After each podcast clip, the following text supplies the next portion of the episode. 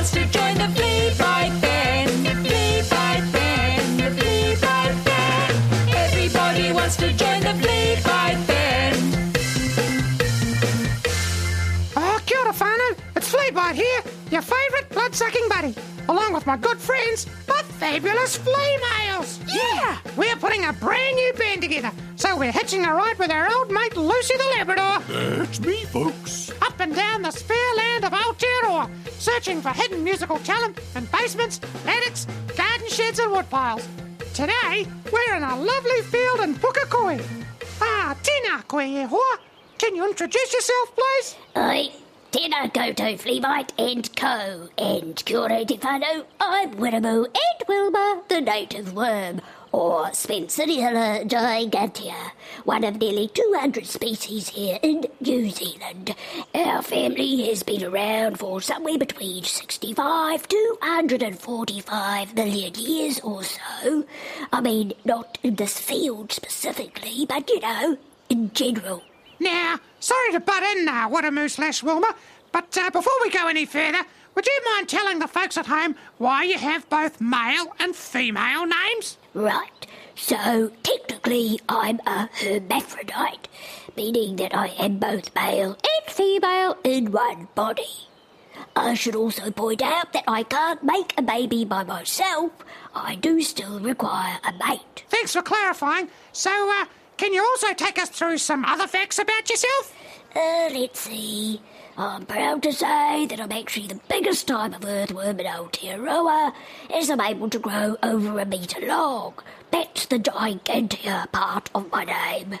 So, uh, Wadamoo slash Wilma, if you guys love being underground so much, how come when it rains, you often see worms on the ground? Well, we don't go up to the surface willingly. I mean, sure, we do like a bit of moisture in the soil, but my skin is actually permeable, meaning that water comes through my skin and into my body. In fact, because I have no lungs, that's how I breathe. So if there's too much water dripping down into our burrows, we can drown. Now, by the look of me, you've probably grasped that I don't have bones. My body is made up of a group of segments, and by expanding and contracting the muscles in the individual segments, I'm able to move along very nicely, thank you. Now, you may think I'm too slippery to get through the earth, but I'm covered in fine little hairs to help me grip the earth as I move. Twice as many as your average earthworm, if anyone's counting. Clearly someone is. True. Yeah, uh, what else? Oh, yes, I have a very strong mouth, but no teeth to speak of. And I can eat over half my body weight per day in leaves, fungi, bacteria, algae, etc. I can have up to five hearts, heaps of kidneys, and as previously mentioned, a number of reproductive organs. Now, you probably knew this was coming, but it's more for the curious folks at home, you understand. Now, if a terrible accident were to occur and you were chopped in half, would you grow into two separate worms? Oh boy, the amount of times I get asked this. Uh, short answer, no. The head part of me would probably be fine, but the rest of me wouldn't recover, no. Well, it's all fascinating stuff, Wadamoo slash Wilma, but let's not forget that this is also a music show. And with that in mind, what are you going to play for us today? Well, despite my family's long and ancient history, I'm actually more of a futurist myself. Electronics are a big passion of mine, so today I'm going to play you a little ditty on my synthesizer here. Okay, I'd better earn my keep then. Cicadas and gentleworms, live from a field in Pukekohe, it's the fabulous females featuring Wadamoo slash Wilma on synthesizer.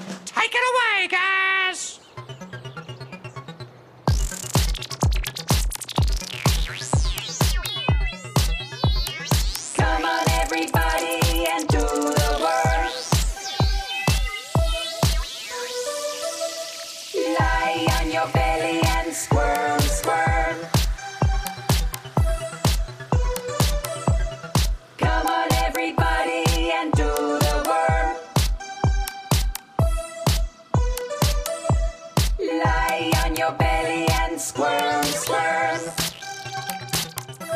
Squirm, squirm. Phew, thanks, everyone. Love it. That's a real toe tapper. I mean, uh, segment wobbler. No offence. None taken.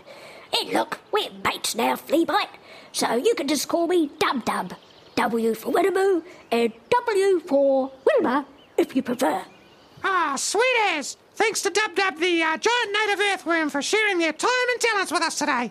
Till next time, this has been myself, Fleabite, the fabulous flea mouse, Felicity and Fiona, and Lucy the Labrador. Take it easy out there, folks. We'll catch you next time on